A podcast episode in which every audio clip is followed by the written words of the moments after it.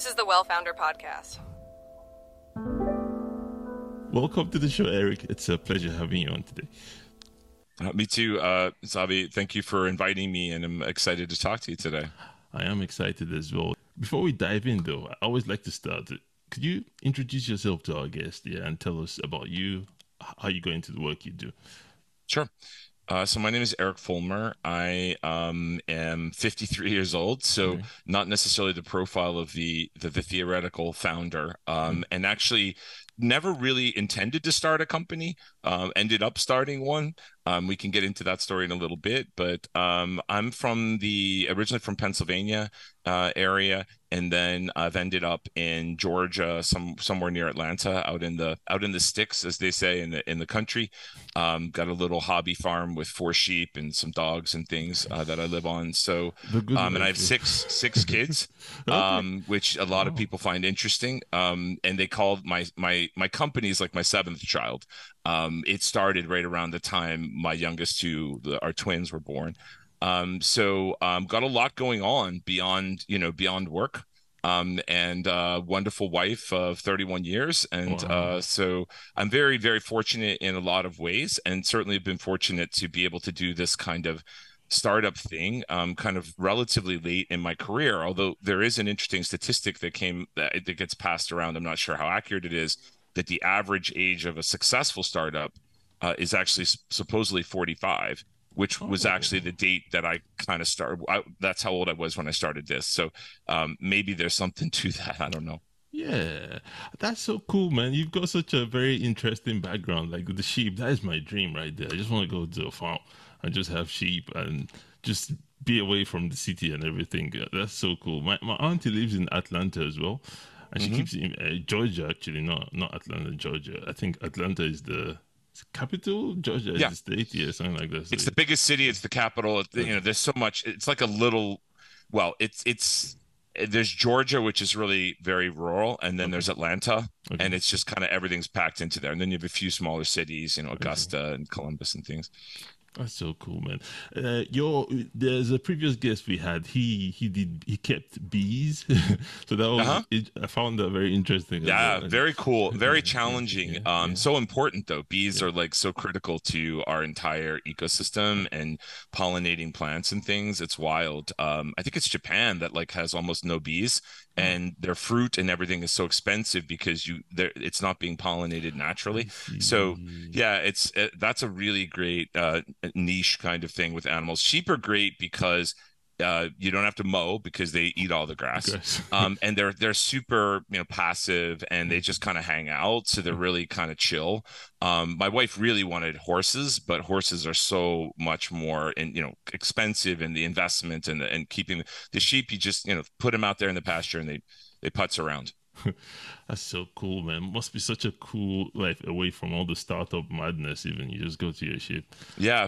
Well, the flip of that is I don't have a network. It's really interesting because I'm not I'm not connected into yeah. these like you know these like founder and investment mm. things, and we can talk a little bit about what we ended up doing, which was kind of unique. But um, yeah, it's it's good and it's bad, like anything, mm. right? There's trade offs, and I love you know I love being kind of out of the off the beaten path.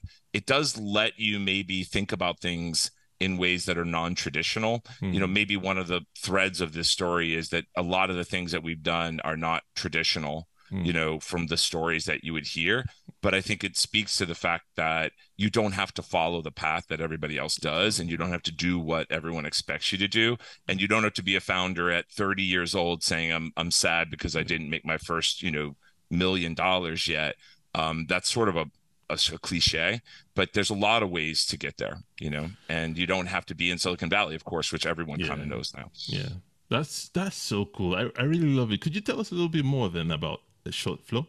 Mm-hmm. and what yeah. you guys do basically. Yeah. So we have a, a, a very classic kind of B2B niche solution mm. that um, is really about, in our case, we've gone after a very particular problem, which is creating visual content at scale. So hmm. when we say visual content, traditionally that's photography, hmm. but that's changing a lot, right? You know, video is coming into the world and 3D and rendering and you know um, generative AI and all that. So we look at anything that's that's visual that you create at scale. Um, we call that visual content. And we talk about at scale, we're talking about, in many cases, organizations, brands, and retailers that need to create that content on a sort of day to day basis. Mm. So if you think about, for example, um, Athleta, which is a, a athleisure brand that's owned by Gap Inc., um, they have a new season almost every few months. They'll have a new season with new products and they have to bring those products to market. And of course, they can't sell those products unless you have visual content to sell them, you know, images, video, etc. So we help those organizations that have to create that at scale. They run typically a studio type of operation, again, traditionally a photo studio, but again, more and more it's a kind of multi content kind of studio. Mm. And we help kind of automate that process, make it easier, more efficient, things like that. So traditionally, that's been done on spreadsheets like a lot of things you, know, you, could say your biggest competitor in a lot of b2b saas businesses is spreadsheets. Mm. that's where a lot of that was done. But it gets really complicated. What's weird about it is if you've never done it it, it sounds like an idea that's fairly simple like if if you have your hat and you have to merchandise that hat you should take a picture of the hat. But it turns out there's so much more like so many things in in business um, and in the world, you you scratch the surface mm. and the complexities start to emerge. So, for example, I have to get a physical version of that hat to put it on your head. Like, so where am I? We call it a sample. So where am I going to get that physical hat from? It's being produced in a factory, let's say in in China, but our studio is in you know Columbus, Ohio. So how do I get it there logistically?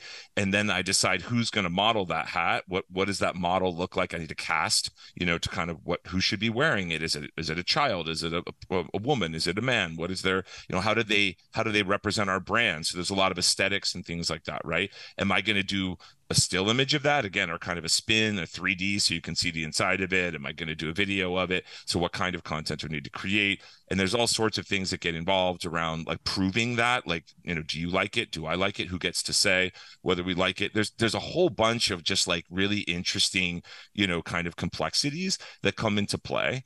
Um, and and things like schedules and timing and you know we you know there's prioritization. So like a lot of business processes they have it's like a weird assembly line that that is built to do this work.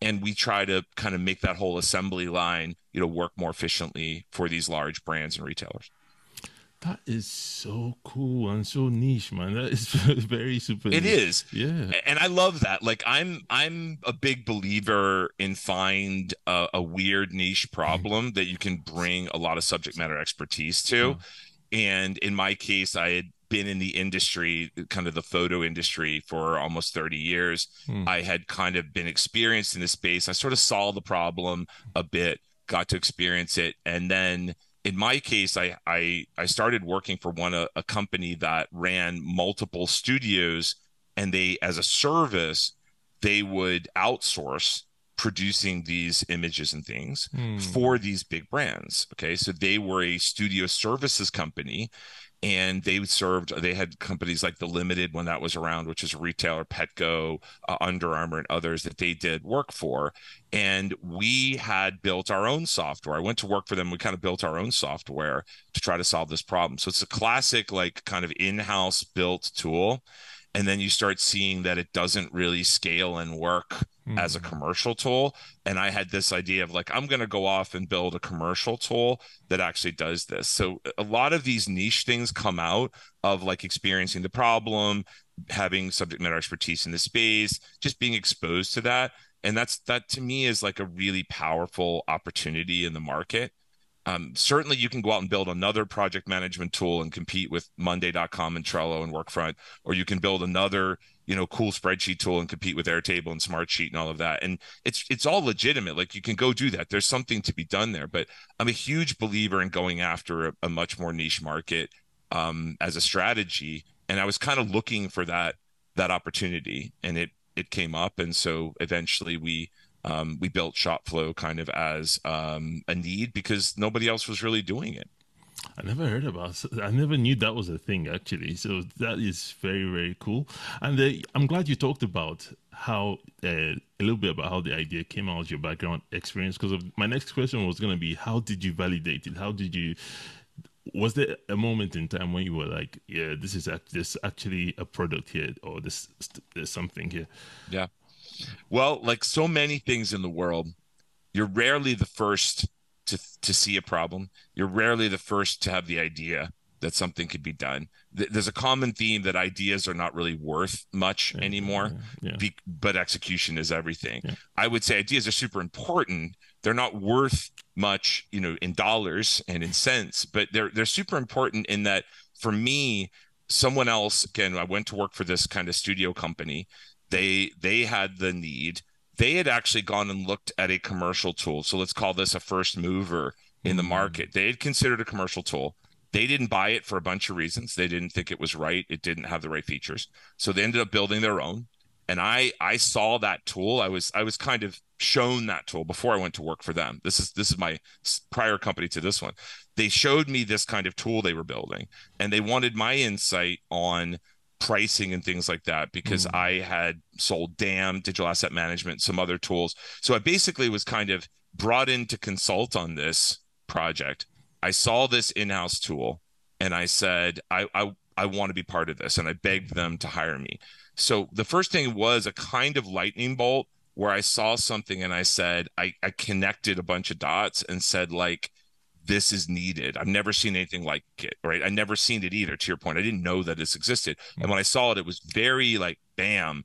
And I think a couple of things happen there. One is you have to be open and looking for kind of where are these where where are you being exposed to kind of new things that are you know that that might inspire you because I really do believe ideas have tremendous value as an inspiration. If you don't love that idea and you're really not committed to it, you're not going to make it because it's going to take too long and be too much work and you know just everything takes longer and it's it's very painful. So you better kind of love the concept. And in my case, I kind of had some subject matter expertise, I had some history, I saw something that was really cool and it just sort of all those elements kind of created that weird, you know, kind of spark where I was like, I got to do this. So then when we talk about validating on our end, I was able to go work for this other company. I spent three years there.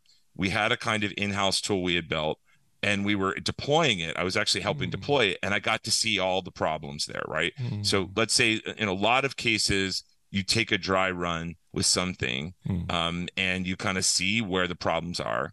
Then when we started ShotFlow, which wasn't a company at the time. I started ShotFlow as a kind of division of another company, mm-hmm. uh, which is our angel investor. So we can talk about how we funded it, et cetera, maybe in a minute. But when we started ShotFlow, I I did an MVP at mm-hmm. that point that there was only two of us that began this so we were very very lean so we didn't have the ability to build some awesome solutions so we mm-hmm. kind of pieced together an mvp so very classic sort of lean startup you know fall in love with the problem put put an mvp together kind of test and validate it. And we did that with some very big brands. We had opportunity to work with, uh, for example, Levi's very early on as an alpha kind of client because they had the problem. They didn't have a, a, a clear solution and they were looking for kind of that, you know, so if you find a problem that's interesting enough, you know, of course, the whole validation part is are there interesting clients that are that are interested in this problem hmm. that are willing to invest time and energy. And we were lucky again remember luck is the thread running through all of this. We were very lucky that we you know we had good contacts because i was in the industry you know so there was kind of a lot of pieces that come together. You know i didn't just wander into like a random industry and say like hmm maybe i can help you here. It's not that that's wrong. Yeah. it's just that i had a lot of pieces and parts because of some experiences that really helped kind of shape our ability to get some kind of starting point, a little bit of validation, and some traction. Hmm. Because as you know, sales and marketing, you can have the greatest idea in the world, theoretically greatest product sales and marketing is really how you get there. And for me, I came from sales and marketing and I knew a lot of people and I knew that sales and marketing was important. So there was just a lot of pieces to that. I realized that's kind of a lot of small components, but that's kind of how these things happen, right? It, it just it falls together in a way that you can't necessarily predict or plan. I really like that though. And I I love it when um you've got the you know coming from that background like you said there's so many questions there in terms of how you even landed Levi as a as a new startup, and which we'll talk about later on because of it. That must have been that must have been really good for you guys to, to start off working with a big brand like that.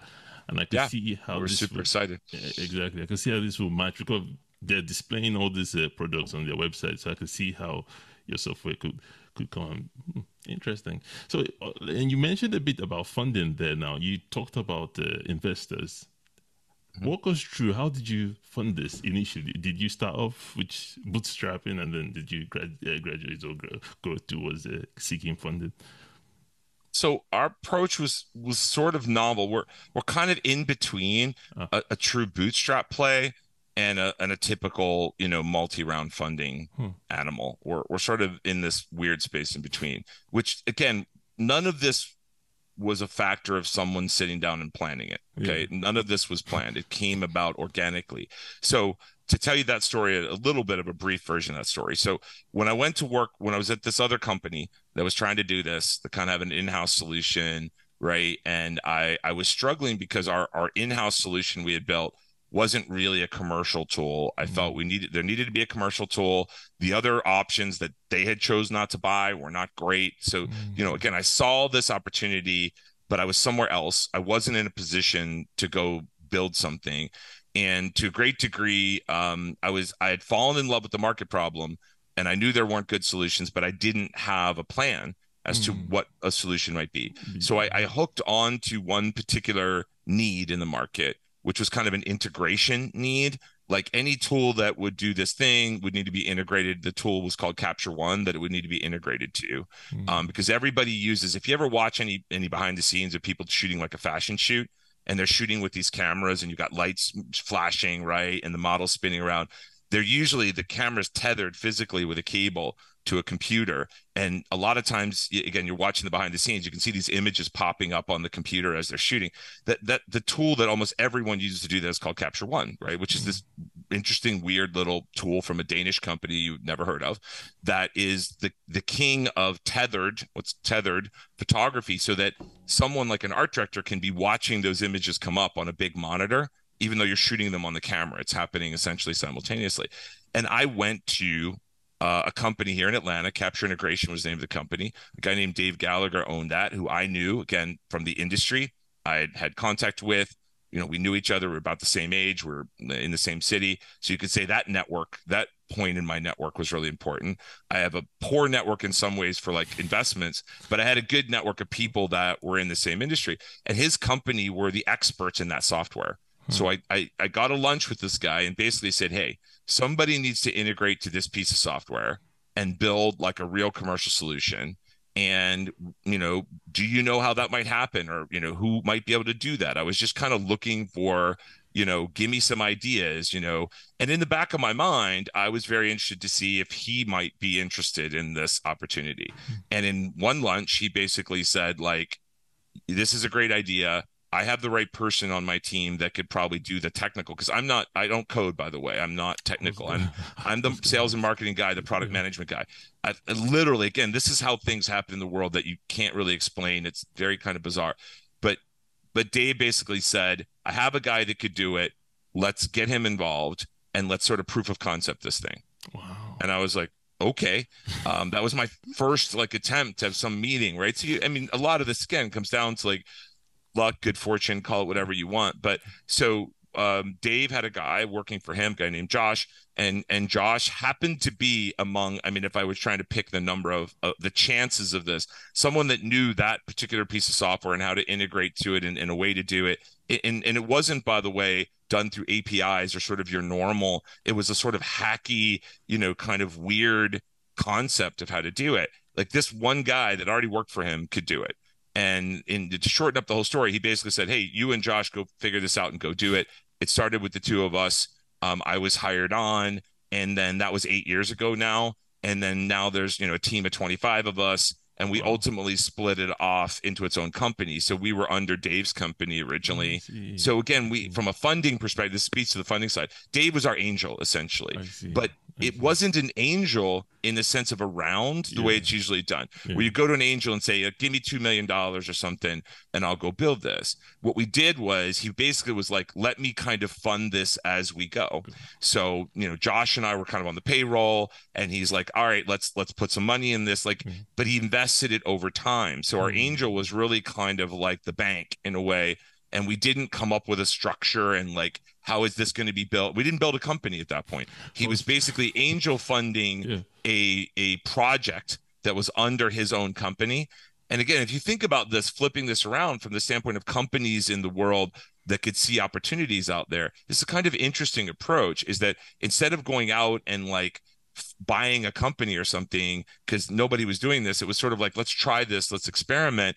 And he created this experiment that we basically operated under that company for the first seven years of our oh, existence. Wow. And then when we got big enough and it kind of was separate enough and it needed its own, you know, kind of its own infrastructure, we split it off just actually the first of January this year. Oh, wow. Now we would have done that long before, but COVID came in yeah. to the world. And interestingly enough, COVID for us was not a big accelerator like it was for you know zoom and other people yeah. it was actually it was actually a huge negative because our oh. clients were the biggest retailers and brands in the world all of whom when covid hit shut down all their stores completely contracted laid off you know half their people like they went into almost like a like a uh, um, a period of like retraction in the market because of the initial impacts of COVID, and it took them a while to recover.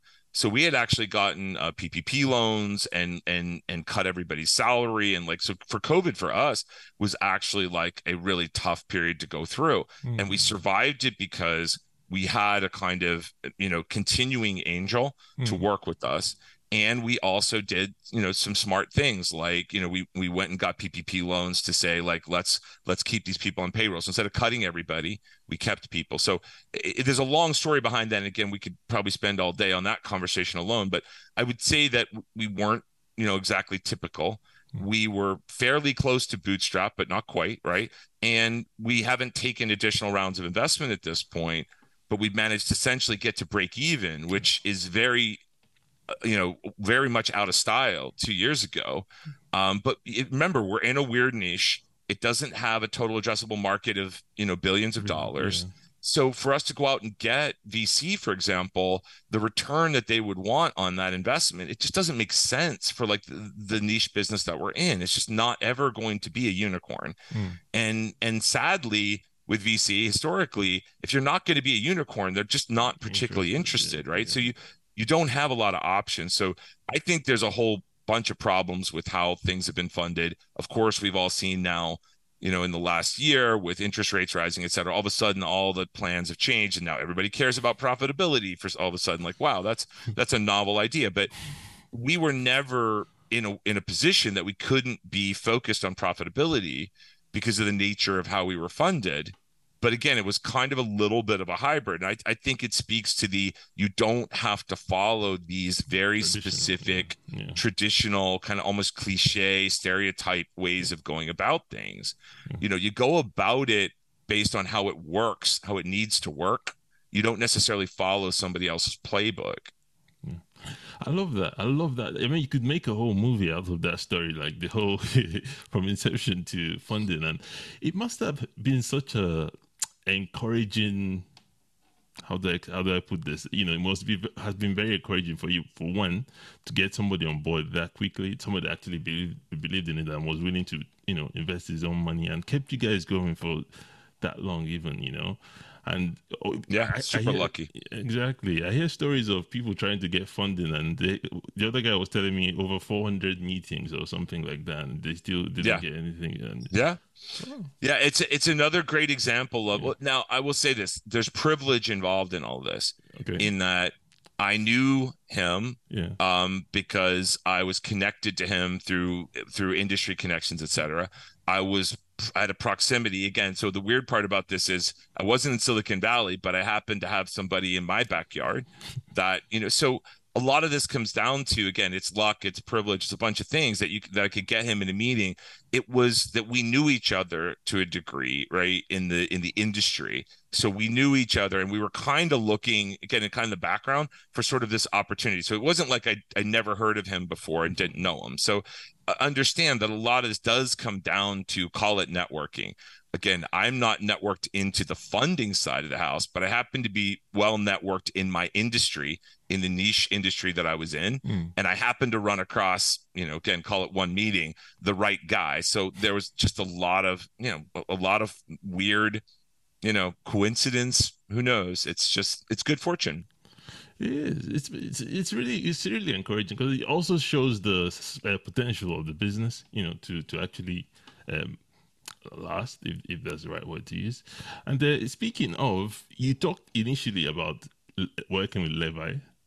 Was Levi mm-hmm. your first customer, or would you say that was your first customer? They were one of our first um, customers in that kind of alpha beta stage. Okay. Um, there was another one which is World Market that you've seen around, which is like um, it used to be called Cost Plus World Market, but it's okay. like a you know it's it's like a Pier One imports kind of. They sell you know baskets and rugs and things like that. Mm. So again, we kind I kind of known some of these people through prior connections, etc. We kind of reached out to brands that we were connected to that we kind of knew had the problem. So okay. a lot of this comes down to again, it it's weird that even though these are very large brands, the, the studio part, the part that creates this visual content, there's a network of people that all kind of know each other that all run these studios yeah. that are they're almost not known a lot of times they're almost like invisible to the company itself you know when you hmm. think about levi's you think about sort of going through the front door hmm. you know and knocking on the door and saying who this whole like content creation studio production area has its own little weird you know mark you know network yeah. and communication and because i was connected into that i could reach out to those people i kind of knew who they were so if you think about you know subject matter expertise and and and knowing your niche yeah. like if you just really focus on that this is why a lot of great ideas come from people that were in that business mm-hmm you know, and saw it for themselves. It does keep coming back to the go go after problems that you're familiar with. Yeah. You know, go after things that are that are uh, that you understand on some level. Now, it wasn't at that point that I understood everything, but I was super curious. I had enough context to be dangerous, and we got enough sort of that early traction to get started. So it's all those little clawing your way to the next thing, and and showing enough showing enough um, uh, progress and gaining enough interest that our sort of angel kept funding it. So it's, it's sort of like you're balancing so many things at once, you know, to kind of keep it moving. Hmm. I love that. I love that. So, eh, how is it? How's the business doing now? I mean, you, you've grown to 25 uh, team members. So, yeah. obviously, and you said you break, you're breaking even now, which is yeah so you know which which is a, a pretty you know again a pretty big deal in the software space yeah. um and and used to be kind of odd right yeah but it isn't necessarily anymore. But you know, we we got through COVID, and then what happened was a lot of the retailers and brands came back out of COVID. And I think it accelerated their interest in things like e-commerce. If you mm. think about what COVID did, right? Mm. So it killed the store traffic. Everybody kind of started shifting to e-commerce. So when you think about like large macroeconomic things, speaking of other things you can't control, et cetera, that allowed us to then uh, see that that we we survived through that downturn and then things really came back and mm. kind of everybody came back to the table and said oh i guess if if we're still going to be alive this the, the brand and the retailer you know we need to get serious about having good visual content for online as well as in stores both um, and that kind of seemed to have a renaissance then for this need um, in the last two years mm. and that's kind of what we saw so now we're you know we're very happy with where we are it's still a long sales cycle. We're very enterprise. It takes a lot of people. Yeah, it yeah. takes a lot of stakeholders. Yeah. There's technology on their side involved. So their technology team is a stakeholder, right? You know, they've got to look at budgeting and finance. It's it's hard to get through that. It takes a long time to sell into enterprise. But when you're in and you get sort of locked into enterprise, you have a long life there, right? So you're you're spending two years, maybe three years sometimes wow. in these very long sales cycles. Yeah. If you think about it, it's not uncommon that you go talk to somebody, they say, This is awesome, this is exciting. Mm. And then they say, But you just missed the budget cycle that we just mm. did. So I'll talk to you in 12 months. I mean, that that's how it works yeah. in enterprise, right? Yeah. So you just have to be able to survive these long sales cycles. Yeah. And it's not a it's not a hey, I'm gonna try it. I'm a user, I'm gonna try it, I love it and you're just going to kind of land and expand that way because they're going to run right up against IT saying, "Well, that's not an approved tool, and you're not going to be able to use it." Yeah. The the big thing that's happening in enterprise, they're locking down on all of this. Like everybody found a tool out in the world and just started randomly using it, right, and sort of landed, expanded. That's what the software as a service companies love is you kind of seed it in as a freemium or something and you yeah. grow it. But in enterprise, you they're they're all looking at saying, why do we have 200 tools? We can't do this anymore. This is crazy. And there's no controls and security and compliance on any of this stuff. So they're locking all that down. And you really have to be able to work within their structure and say, we're going to go through the security and compliance part and become an official system of record in a business. That takes a ton of time. Mm. So it just it's a slow roll. And again, you have to kind of align to that's how your market works. Mm. If you fall in love with the market problem, you also have to live with the way that market buys, mm. how they think about things, how they compare products, right? All that stuff. So interestingly, like everybody loves G2 ratings. It's a great example. Our clients don't buy based on G2. They they just don't. Like they're they have to test it themselves. They have mm. to prove it themselves. So they're not going to buy because you have great G2 rankings and whatever, right? And a lot of that stuff has started to be shown to be a little you know it's not really as clean and as real as it looks. You know a lot of that stuff is is fairly it could be gamed let's say. So we have very very concerned clients that are like i don't care honestly that it works for somebody else. It's mm. great to know that you know one of your clients is gap inc. or one of your clients is urban outfitters or whatever but we need to know for ourselves and we're different and we need to know that it's going to work. So they do the trials and the testing and rounds and rounds of demos. Like that's just that's how they buy. Mm. And you're just not going to come up with some magical way to shortcut that process. It just doesn't work that way. So a lot of this comes down to you just have to know your market and you have to set up and be in some way ready to take the journey hmm. that your market takes and you're just going to have to wrap yourself around the way that they operate and enterprise is enterprise there's just you know you're just you're not going to change that formula I like that you talk about that because that is very, very important. Understanding that how th- they buy, and that's one uh, theme I've noticed when I interview founders that deal with enterprise. There, there's it's a challenge. You know, you have to adapt to theirs. I was talking to one that like you were saying earlier, the, the, the user actually likes it. The head of the person that, you know, one decision maker likes it, but it's now stuck in legal. so oh, it's legal. Uh, well, again, think about all the stakeholders here. So you have legal for agreements and contracts, which can be very difficult to negotiate for a small company because in many cases those contracts are heavily weighted hmm. toward the, the the big company they have lots of lawyers they write it completely to their benefit and they put want to put all the risk and liability on the vendor hmm. which is fine if you're IBM or if you're Salesforce or something but as a very small company like to what degree are you going to take liability or risk hmm. to to get into that company so are we going to pay lawyers to like hmm. negotiate this through for us the the contract and legal part is just one piece, right? But if you think about the technology side, typically our buyer is not somebody from the technology organization.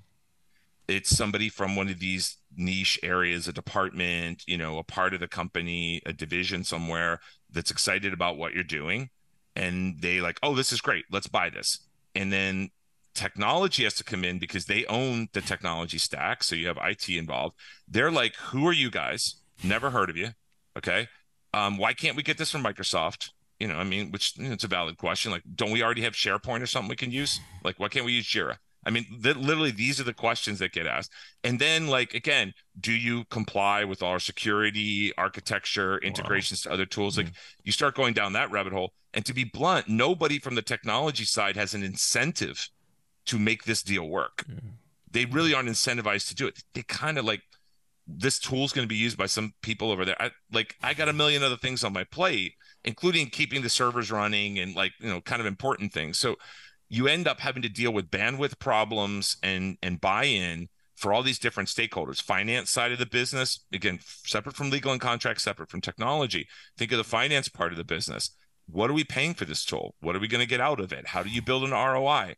And the ROI is very different for finance who doesn't have this problem every day. Mm. They're not doing this every day. So if you think about all of the other players have to come in, think about your sales cycles. Of course, your sales cycles are long because you're basically doing complex stakeholder selling in which everybody has to have a win that is different than everybody else. Yeah. And you've got to get all yeses because if you get eight yeses and one no, you might be done. So it that is, I mean, that's not new. Like that's always been the case. But what's fascinating for me is like we never necessarily set out to sort of specifically, you know, approach enterprise.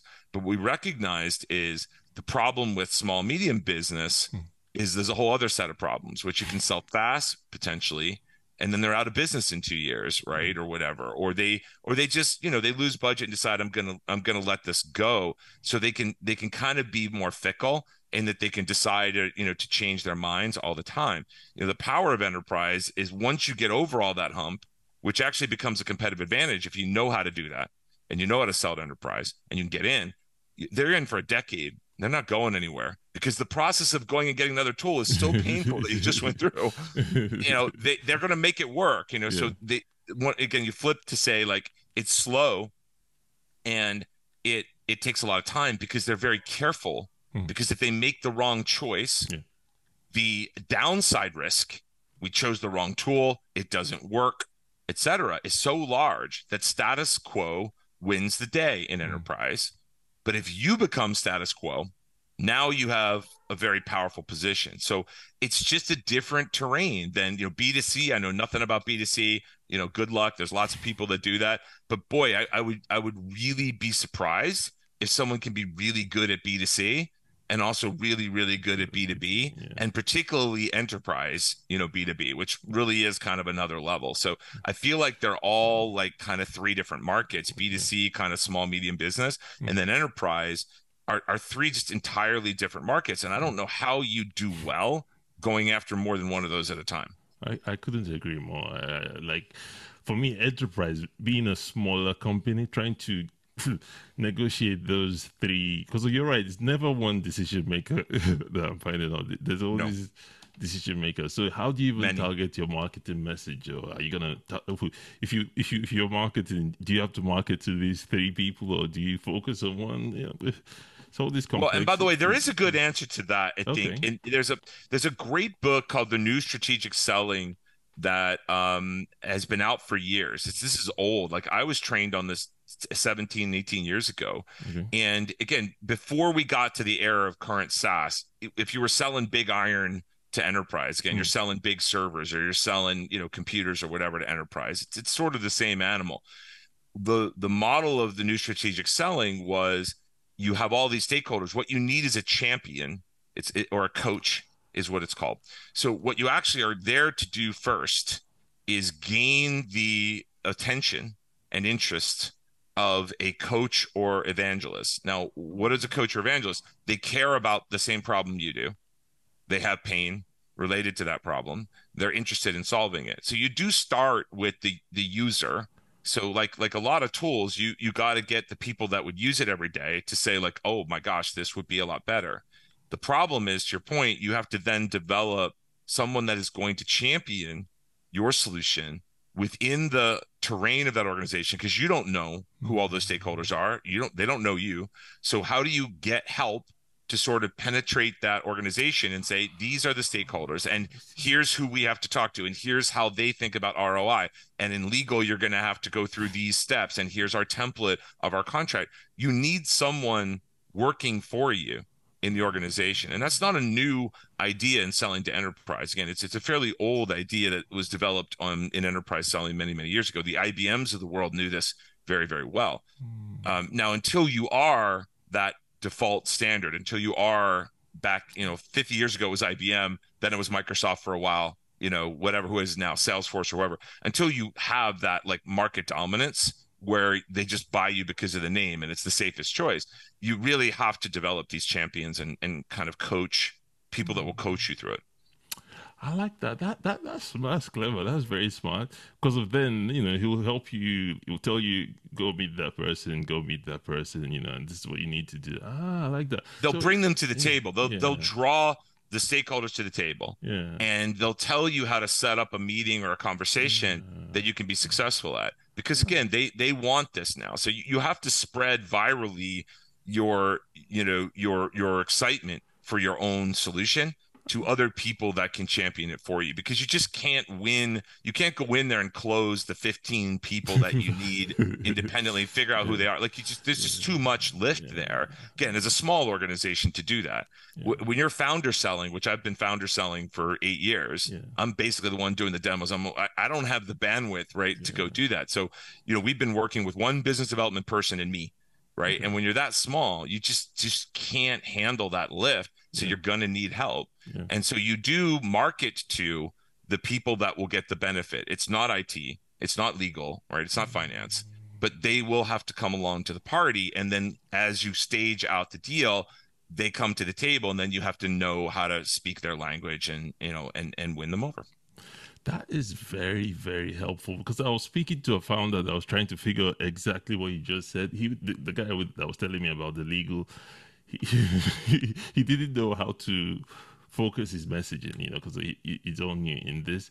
And, but that is very, very helpful when you say that because of, yes, at least now you know who, who, who you want to start with you know focus on like you said the user first you know channel your marketing message at least convince him that yes this is a solution for him and then you could work with him to get the yeses from from every, every yeah. all the stakeholders huh. we think of it as a land and expand sort of idea you have to land somewhere and yeah. where you land is someone that has a real interest and again you basically convince them you have a great solution and they go help you sell it but i think think about marketing which is a huge problem for tiny companies startups of any kind any kind of small venture you have to be so targeted so precise mm. in your marketing so if you are marketing to technology buyers which by the way that's where kind of g2 and those places tend to go is that mm. you know some buyer some buyer, you know, procurement person or something, okay, is looking around and saying, well, this is rated well, I'll buy it. Well, that's like a commodity. Like if you buy commodities, you know, what's the best toilet paper? You can you can make those kind of decisions. When you're talking about solutions like this, complex things, you know, that are very niche, like you you don't you don't want you don't target procurement. Hmm. Procurement gets pulled in because somebody else has championed and said, we've created an ROI, finance says we can do it, right? We're we're working our way through legal we're working our way through the technology part and then procurement just kind of comes along for the ride and negotiates price mm. like they're not making that decision but they're drawn in you know because they have a role. Mm. that is so cool man. So cool. It must be i guess if you're not if you're not passionate or if you're not if you're not passionate about selling and stuff like that this could be a real challenge. Oh. Don't don't don't go after any of this stuff, especially enterprise, yeah. unless you are just absolutely, you know, in love with what you're what you're in love with is solving problems. Like mm. if hmm. you look at my career, I was in sales and marketing. Um, but what I found was I wasn't a commission driven, you know, bring down the big sale, close it, and go get a steak dinner kind mm. of salesperson. That just wasn't what motivated me. What always motivated me was if, if we can solve this problem, like this, these people will be happier. Like this is really a cool thing. We can connect their problem with our solution. And I realized I had a product management type of mindset. Mm. Even though I was out with a sales badge on, mm. I was thinking like a product manager and ultimately that was my sweet spot so again mm-hmm. i don't come into this and, and i didn't build a company based on my financial savvy mm-hmm. right my my connections again um, in the financial world um, i didn't build it as a financial exercise mm-hmm. right i didn't come and do it to say like i can get 10x you know if i invest this much. Like none of that was for me it was it was a problem solving exercise and you have to love that problem solving exercise. Mm. and it's sort of never done by the way. When you think about enterprise you get in and once you get in you, you pass all the things we talked about. Now it really begins which is discovery which is really figuring out what's going on in that place. Okay and then they start saying yes i, I love your solution that's why i bought it but it doesn't do these other five things that we need yeah. okay we're, we're already past that they sort of bought it now they're trying to pressure you to turn it into the custom thing that they think that they want. And then you have to kind of play that game of like, is that really a feature I want to build? But over time, you iterate even within that institution because they can't move. Think about status quo. They can't move very far at once. You hmm. cannot jump users from where they are right now to some magical future state in like one step What you actually have to do is they're like, I love my spreadsheet. And you go, all right, well, how about if I build you a view in my tool that has the same columns as that spreadsheet? Okay. And I kind of lift it over. And then now we start there. Okay. Now are you comfortable enough that you're like, oh, I can I can let my spreadsheet go. Like you have to take them one step at a time. So you're actually iterating forever in these organizations. So you also need a business model. Again, if you're selling to enterprise, there is no out of the box package. You sell it and you walk away. It, yeah. it just doesn't exist, right? they're changing around you. Remember, they're like other systems. We got to integrate to this system A because we're sunsetting system A and bring on system B. And over the next year, you're going to have to migrate your data integrations. Like it's just never done. So, enterprise, particularly, you are partnering over the next decade hmm. to solve a problem on a much bigger level, even though you know, again, my client name might be big, mm. but I'm only serving 50 people in that organization but you have to think about it from if that business function, which is something we do, is tied to everything else. We can't sell a product if we don't have a picture of it. Like it's tied to other things. It's important. Now you're going to spend years iterating that solution over time, and they are not going to be happy day one mm. for a variety of reasons. And you're going to have to get wins at every user now all the way through. So you really got to be in for the long haul. You really got to hmm. love the work that you're doing. You have to be super passionate about it. And you hear this all the time, but hmm. like it, it's tied to the fact that it's just too hard. Yeah. There's so much easier things to do. so if you don't love it, find something easier. My God, there's so much easier stuff to do in the world than this. It's just it's hard. Like you hear this all the time. It's hard. Yeah. It's hard. It's hard. It is hard. Yeah. But it's the old. You love the work. If you're passionate about it, you know the difficulties are fun to overcome. Yeah. and you and you like the struggle yeah. if you hate what you do then all of that stuff is just stress and you know it's terrible and i don't like it so yeah you gotta love it yeah couldn't agree more. And I, am gonna ask you for one tip, yeah, for because he he he he told me, say somebody's stuck at the process, like he's stuck in legal. If you could think of one tip to help speed up the yeah. process, I guess, if we could talk yeah. about that. But before we do that, yeah, could yeah. you walk us through how your software w- works? Basically, give us like an overview. Say, yeah, I mean, the best way to think about our software is it's it's like a project management tool. It, it has similarities to a Monday or a Trello or a Workfront or something like that. Okay. okay. But it's so tuned and specialized for the the weird work that is being done right okay. so we have you know we have tasks kind of things but they're very tuned to the specific things that we do mm. you, there's statuses of things you check things off you like hand things off to each other but it's such a complex workflow process think of it like a strange assembly line that mm. we're on and each user is at a different station on the assembly line doing work and they're passing from each other you know you got to get yours done. And then it comes down the assembly line to me right? It's very very similar to that. So you have to build this kind of multi-step workflow process and people have to be able to like flip it over. This work gets dumped to the next person. Oh. then their inputs are that. Then they do something here and then they pass it on. So it's very hmm. assembly line driven like that. Okay. but because it's creative and everybody has an opinion and it's all about aesthetics and i don't know i like or i don't like the angle of that hat. It, it's not locked down like assembly line work. It has all these variables and all of these like uh, um, all of this work that is not you know um, it's it's what we call qualitative, not quantitative. Mm. It's it's not necessarily like numbers and things like that. It's decisions mm. and it's and it's opinion and it's subjective is probably mm. the hmm. best way to think of it, right? So there's all these things you have to put in these steps where like Bob can say no at this stage and reject it and then it goes back upstream. So you have to build these kind of workflows. It's a workflow and automation and all that but it's also hooked in and tied in to tools like capture one that we talked about before tools like adobe photoshop. So when when the retouching comes in at the end that retoucher has to have all this information to be able to you know pretty up that image and mark it up the way that they want and adjust it. People have to have been able to give them guidelines. So there's all this stuff and then here's where it gets really crazy is that every brand we work with is different in their process. process. So the tool has to be adjusted wow. and adapted to each different brand, okay? Huh. Because it is it is the brand rules that determine things, right? Mm-hmm. So when you hmm. think about, you know, again in the Gap organization, you have Old Navy and you have Athleta. Okay, these are entirely different businesses. Okay, Old Navy and Athleta are not really alike in any way. They're owned by the same company. Mm-hmm. They're very, very different. Athleta and Old Navy operate very, very differently in very, very specific ways. So even if they both buy your tool, you then have to configure it differently um, for it. So it, it's just it's a highly weird assembly line kind of almost manufacturing style process but it's full of creative people making subjective decisions all day and variables you can't control. I wanted to shoot that hat, but that hat hasn't shown up yet. But I do have a blue version of that hat. I could shoot the blue one on the model and then retouch it to black in post. But that's a kind of variable or exception I have to work into the workflow. It's it's full of that stuff. Hmm. It's wild.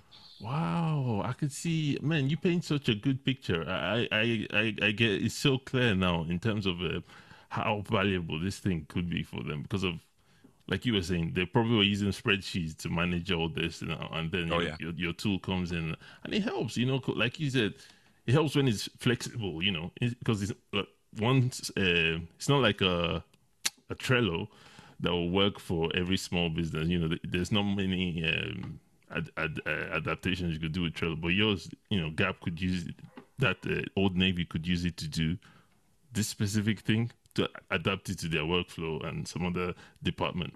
Wow. The key is workflow. And the key is creative people yeah. who are very visual, they're very subjective, yeah. right?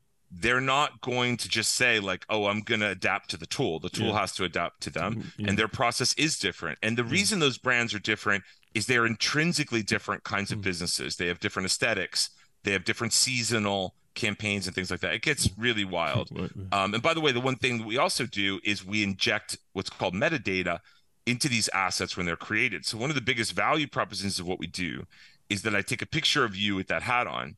What you want to know in the image when that image goes through into the world and you put it out into the world, you want to know what is that hat? What's the SKU number of that hat? What color is the is that hat right? What are the attributes of it? What season did we launch that in? So we actually take all this metadata um, and tag it into the asset. It used to be sitting in the spreadsheets but they can't mm-hmm. get it from the spreadsheets hooked into all these assets mm-hmm. so that when they go and need to use that asset later in their workflow when a when someone needs to create a campaign or a project or whatever um, they have to go find that asset metadata is what's used to go search it later and say, I want to find that hat or I want to find a picture of you as the model. I need to look up the model name and find you. What are the usage rights of you as a model? When we took an image of you, we can only use it for two years, then we can't use it anymore, which hmm. happens a lot with models with model contracts. So again, I'm I'm just touching on like so many attributes and we just do a lot of weird tricks that are like very important to this niche market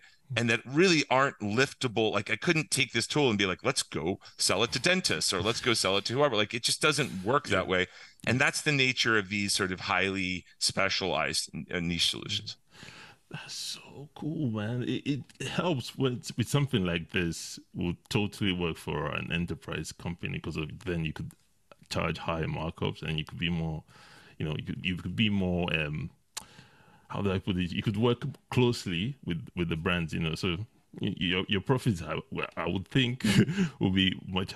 Will be, you, you with enterprise, a lot of the cost is yeah. to build in the difficulties of working with them. In other words, yeah. the pricing. When you think about enterprise software, it's not really price cost up, right? It's kind of market. It's how the market will bear, right? It's sort of like you know what what is. So when you think about like a lot of people do wonder why are these enterprise software tools so expensive. expensive yeah.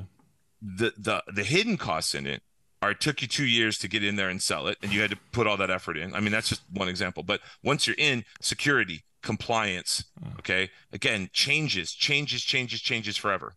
So are you going to charge them every time you change something, or are you going to absorb that cost? Okay, we have a lot of hours. We have a whole professional services, so client success team mm. that is actually by the hour is chargeable, oh. helping our ah. clients solve problems because they can't solve all the problems themselves because of the niche nature of mm-hmm. like these weird tools. They don't have the bandwidth, the resources, the expertise. So in our case, and I think this is an important thing to touch on as as we kind of close this out, is like there's the software tool that's highly configurable in our case. And then there's the expertise to know how to do it ah. and the work to do it. And we actually sell both the services and the tool. I see. So in some ways you could say we're a bunch of hmm. experts that didn't have a tool set that was out there that we could utilize because there wasn't this configurable tool set that was needed. We had to build the tool set to apply the expertise that we had. And now we actually get paid for both. And again, you know, the the pricing issue comes down to what they're really looking for, honestly, is labor savings is really where most of this gets rolled into, right? Um, or some other like huge value proposition. So you have to be able to figure out what is that ROI. Um, and yes, you know, enterprise tend to be willing to pay more, but they're they really do get it out of you. I mean, they they take it out of you yeah. because they're just high maintenance, and that's the nature of who they are, and they're not going to change. Yeah. No wonder you never see a pricing on enterprise. You know when you see their pricing table, you never see you never see the pricing. And honestly, it's because what the enterprise will do yeah. is come to you and say, "We're not here's the weird part. They're not picking the tool. They're not choosing the tool so much as they're choosing the vendor. Huh. so what enterprises do is they pick the vendor that they think has an offering close enough. And this is if they're not going to build it themselves. They're really okay. playing a build buy game by the way. Okay. do we do we build it or do we buy it, buy it. if we're going to buy it it isn't perfect. It's not exactly what we want. But we're picking a vendor that we feel comfortable working with over years to get to where we're going. Okay. So it isn't so much that it's like this feature or that feature. I mean, it matters, okay, but what they're really looking for is a partnership over time. That's what they actually need, okay. So when you think about it, they're doing hmm. like a vetting of you as a vendor, and what they ultimately want to know is, can you solve problems for us in this weird niche? Because it is such a weird thing that we can't just use SharePoint for it and we can't just use spreadsheets and we can't just use Trello. I mean, we have all those tools, but they're not going to do the job. So there's this weird thing. Can you be our partner on this journey to take us, hmm. you know, into this new place, this better place? Um, and that's all iterative over time. That's how we think about it. Mm. It's not a one-time sale the way a lot of B2C, that kind of, or even small business is as well. Um, and it's just that's the nature of that beast. Hmm. You you put it in such a you know you paint such a good picture with, with, with the whole thing, like making it simple to understand, even though it's not. But it, it, when you look at it that way, it makes so much sense. You know, it's like fine, we're not, we're not going to build this by ourselves, but we want somebody to help us. You know, uh, uh, if we want like a change here, we want a vendor that could help us make that change or you know work with us basically so yeah that makes a lot of sense it's a partnership yeah, yeah. and and to some degree the costs are there's a lot of of opportunity cost on our side mm. that if we choose to partner with that mm. big brand we know that it's going to draw a lot of resources mm. so you have all these kind of hidden resources in working with them that you can't necessarily charge for discreetly. Mm. So a lot of times the price of the software is also kind of the opportunity cost that I can't bring on a hundred new clients a year. It just doesn't really work yeah, that way in enterprise, yeah. right? So I'm going to pick five clients in a way. So they're picking us and we're picking them to say like, this is a good investment of our time and energy because five years from now, they're going to have a great story. Yeah. So it's, it's such, such a longer term play, so much more effort um, you just got to love what you're doing, and you really have to bet well on clients. You know, I mean, you've got to pick. You've got to pick carefully.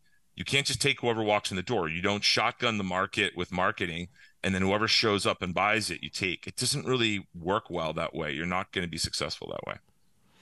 Eric, you've been wonderful, man. You've given us like a, a mini masterclass into sales, actually, today. Well, so... the reason I have almost no hair and it's really gray, it used to be blonde, is you know I've I've, I've spent 30 years before I got here yeah. doing a lot of this work in sales and marketing yeah. and seeing these problems. So I hope that it's valuable. I, oh, am learning every day. Nobody yeah. knows all this stuff, obviously, but you you learn as you go. I, I will say the terrain of kind of navigating these beasts is something that I, I do feel like I've I've spent the time and invested the time in and, and hopefully it can be helpful to someone else. It definitely has. It definitely even to me, even though I don't sell to enterprise, but it it definitely it definitely helps. Yeah, and uh, to to wrap this up, yeah, going back to our conversation regarding speeding things up. Say yeah. specifically to that guy. Say, but let's say a department was holding up things. Yeah. What are some ways or some tips that could help spe- speed up the process? So the classic problem in enterprise uh, or any large organization you're selling to is the status quo is fine yeah. from their perspective. meaning that they they easily can go back to doing whatever they were doing. Eh, you can argue that we have something way better, right? Yeah, yeah. But they're like, it works. I don't know. We do it every day. The problem is creating a sense of urgency. Hmm. Because without a sense of urgency, it'll get caught up in all these places, right? It'll just it the default is that things don't move. Like that's the default position. If you actually think about the way like the US Senate was designed versus the US House of Representatives, which is like the House of Lords, House of Commons in the UK, is the is the House of uh, or the um, the House of Representatives creates all these great bills and gets all excited and makes bills, and the Senate is where they go to die because it's structured that way, right? Mm. It's built that way. So when you think about enterprise, things are built to not change. Mm. So if you're talking about things getting stuck anywhere, how do you create a sense of urgency? Mm. Is the question. And and the way you have to create a sense of urgency, it, again, entirely depends on. But you're not going to really give legal a sense of urgency in their own sense, right? Again, the lawyers that they're paying still get paid by the hour. It's they really don't have a reason. What you have to do is is go back to your coach, you go back to your your um champion. your evangelist, your champion, yeah. and say, what is the cost of not getting this done? You know, what is what is the problem that we're solving that has value? And for example, in our clients, they're very seasonal. So mm. for in- for instance, most of our clients right now are shooting all their Christmas stuff right now so that it can go live on their website in October or whatever for Christmas, you know, to get ready. So they're they're a season ahead, okay? But if we didn't have this solution in place by next season, what would be the downsides and costs, et cetera? So what you have to do is back into a scenario where what is the cost of doing nothing? Hmm. And you have to create some kind of of downside to that. You have to you have to essentially articulate the downside of that. From their perspective, legal, finance, IT, we're, we're fine. The user like, this is insane. We're going crazy. Like we're here till 10 o'clock at night. No one else really cares. Tie it to a business need. So the classic for us is we are not getting, this is a, a good example. We're not getting items online fast enough when we have them in inventory. So it's what's called in stock, but not available. I've got it in the warehouse. I've got that hat in the warehouse. I don't have a picture online, so I can't really sell it. What is the cost to your business of not having a timely image so you can sell it? and you have to go tie that to real business cost and then you have to create urgency around that hmm. right you have to find the problem that your evangelist is struggling with but it, it's not their problem it's how does that affect the larger business hmm. then you tie that to the larger business problem and then you can get a higher up because it's really all about working up the chain right? Mm-hmm. it's getting somebody at a fairly high level like a CMO ideally like our we roll up to chief marketing officer cuz you know things like selling products typically is under there. Get the CMO to say this is going to change our time to market which changes the way we can get product into channels which is the way we can sell.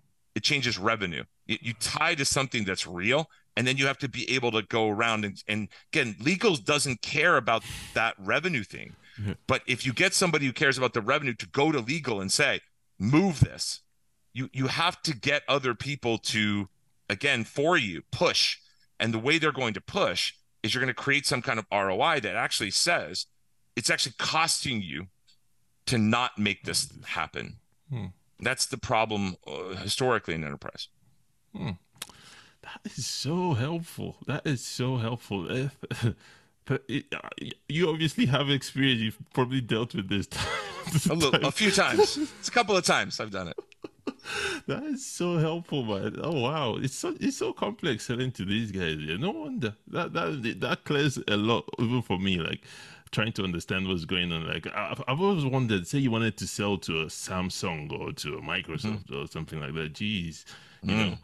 that was yep. something, you know. So, wow, that's helpful. And I, I guess this is where um, maybe uh, founders can invest in getting i don't know coaching or something or to help them understand this because a lot of founders that target uh, big companies like that might not understand this initially so maybe yeah. Is, yeah. well the, the classic is you go hire mm. a vp of sales or mm. you know a director of sales or somebody or a okay. cro a chief revenue officer that has done it you know that has been there done that and done the stuff that i've done mm-hmm. let's say for example and you hire somebody like that and then they go this is how it works and i know all this stuff or whatever. The problem for a lot of again non-funded organizations we go back to a, a, a bootstrap or an angel type scenario. You just you can't hire by the way those guys are you know 300k base and a variable comp that gets them to half a million dollars a year, they're often way better paid. The sales guys that can sell into this market are way better paid than the founders in most cases. Well, I can't necessarily afford to bring somebody of that level of experience and, and seniority, right, and cost into my organization. Now, in theory, they could change the world for you because they can get you in and sell. Like that's, but you're not always able to do that, right? So, I mean, like a lot of things, you you bring in somebody with that expertise in theory, but you're not always able to do that at any given point in time. Mm. Eric, this has been a wonderful, wonderful, wonderful session. I've totally enjoyed this. Thank you so Me much. too. If any of our viewers would like to learn more about you, check out Sh- ShotFlow, even or recommend ShotFlow to, I don't know, a, a potential champion. What's, what's the best way for them to do it? yeah, I mean, uh, you can reach out to me. My email is eric at shotflow.com or, or just reach out through our website, shotflow.com. But I think uh, the other thing I would say is obviously we're just in this weird space, but I'm on Reddit, I'm on other places where like what I'm trying to do is is now as as as I've gotten to this point is I'm I'm trying to share this as much as I can and I'm trying to learn from others. And so I love to connect with people that are other founders and just kind of talk about what your problems are, etc. You know, someday I hope to be a guru that can help other people. You know, I, I aspire to that. Um, we all have something to, to kind of offer, and I'm really interested in these, these problems of creating new organizations. So I'm happy to, to talk to folks if I can be helpful, and, and I'll probably learn a lot from them as well. I think you'd be a wonderful sales mentor, sales coach, or something like that. Enter, enterprise sales consultant or something. I think um, you know I, am so busy doing my thing right now, I can't. But I'd love to someday have the bandwidth. Remember the six kids, the sheep, the the the, the company. Like yeah. I, I got a lot going on. But yes, I hope to at some point get to the point where I might be able to mentor and help others who are trying to build you know new companies. Um, and again, particularly in this enterprise space. But uh, we'll see where it all goes. Um, I'm pretty busy right now, but I've really been uh, happy to, to spend some time with you, and have really enjoyed um, meeting you and talking with you as well. Likewise, likewise, Eric. It's been an absolute pleasure. Thank you so much for coming on. Of course. Thanks a lot. Speak soon.